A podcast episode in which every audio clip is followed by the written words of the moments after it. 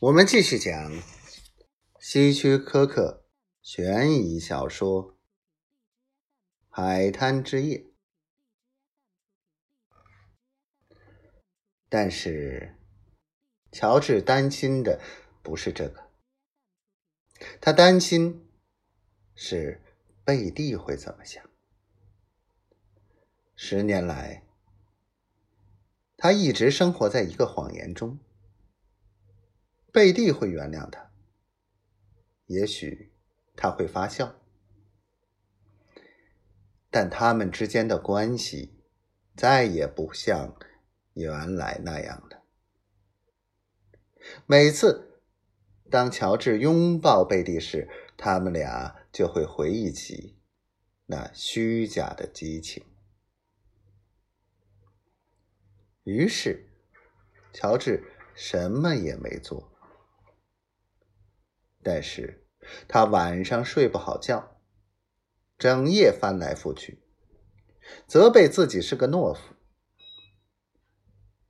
贝蒂知道出了事，想让他说出来，但他不肯。他从来没有告诉过任何人。我是第一个听到此事的人。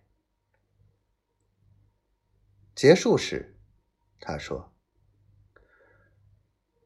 啊，警长，你是司法人员，你告诉我该怎么做，我照你说的做。”我轻轻的摇摇头。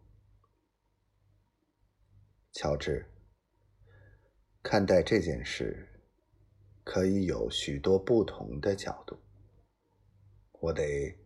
好好想想，他说：“我等着你的结论。”他站起身，离开了。于是，乔治的难题落在了我的身上。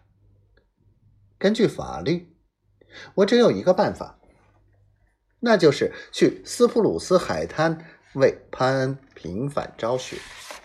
并把真正的凶手送上法庭，但是我必须从斯普鲁斯警察的角度考虑问题。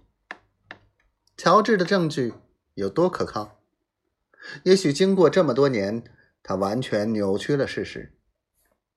至于潘恩，他一向有前科，他在等待审判时自杀，这一般被认为是承认有罪。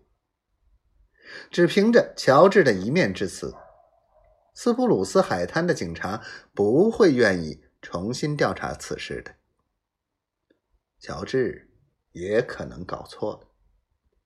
说到底，如果山姆·墨菲曾经是个危险人物，那么此后他可是从来没有做什么严重违法的事。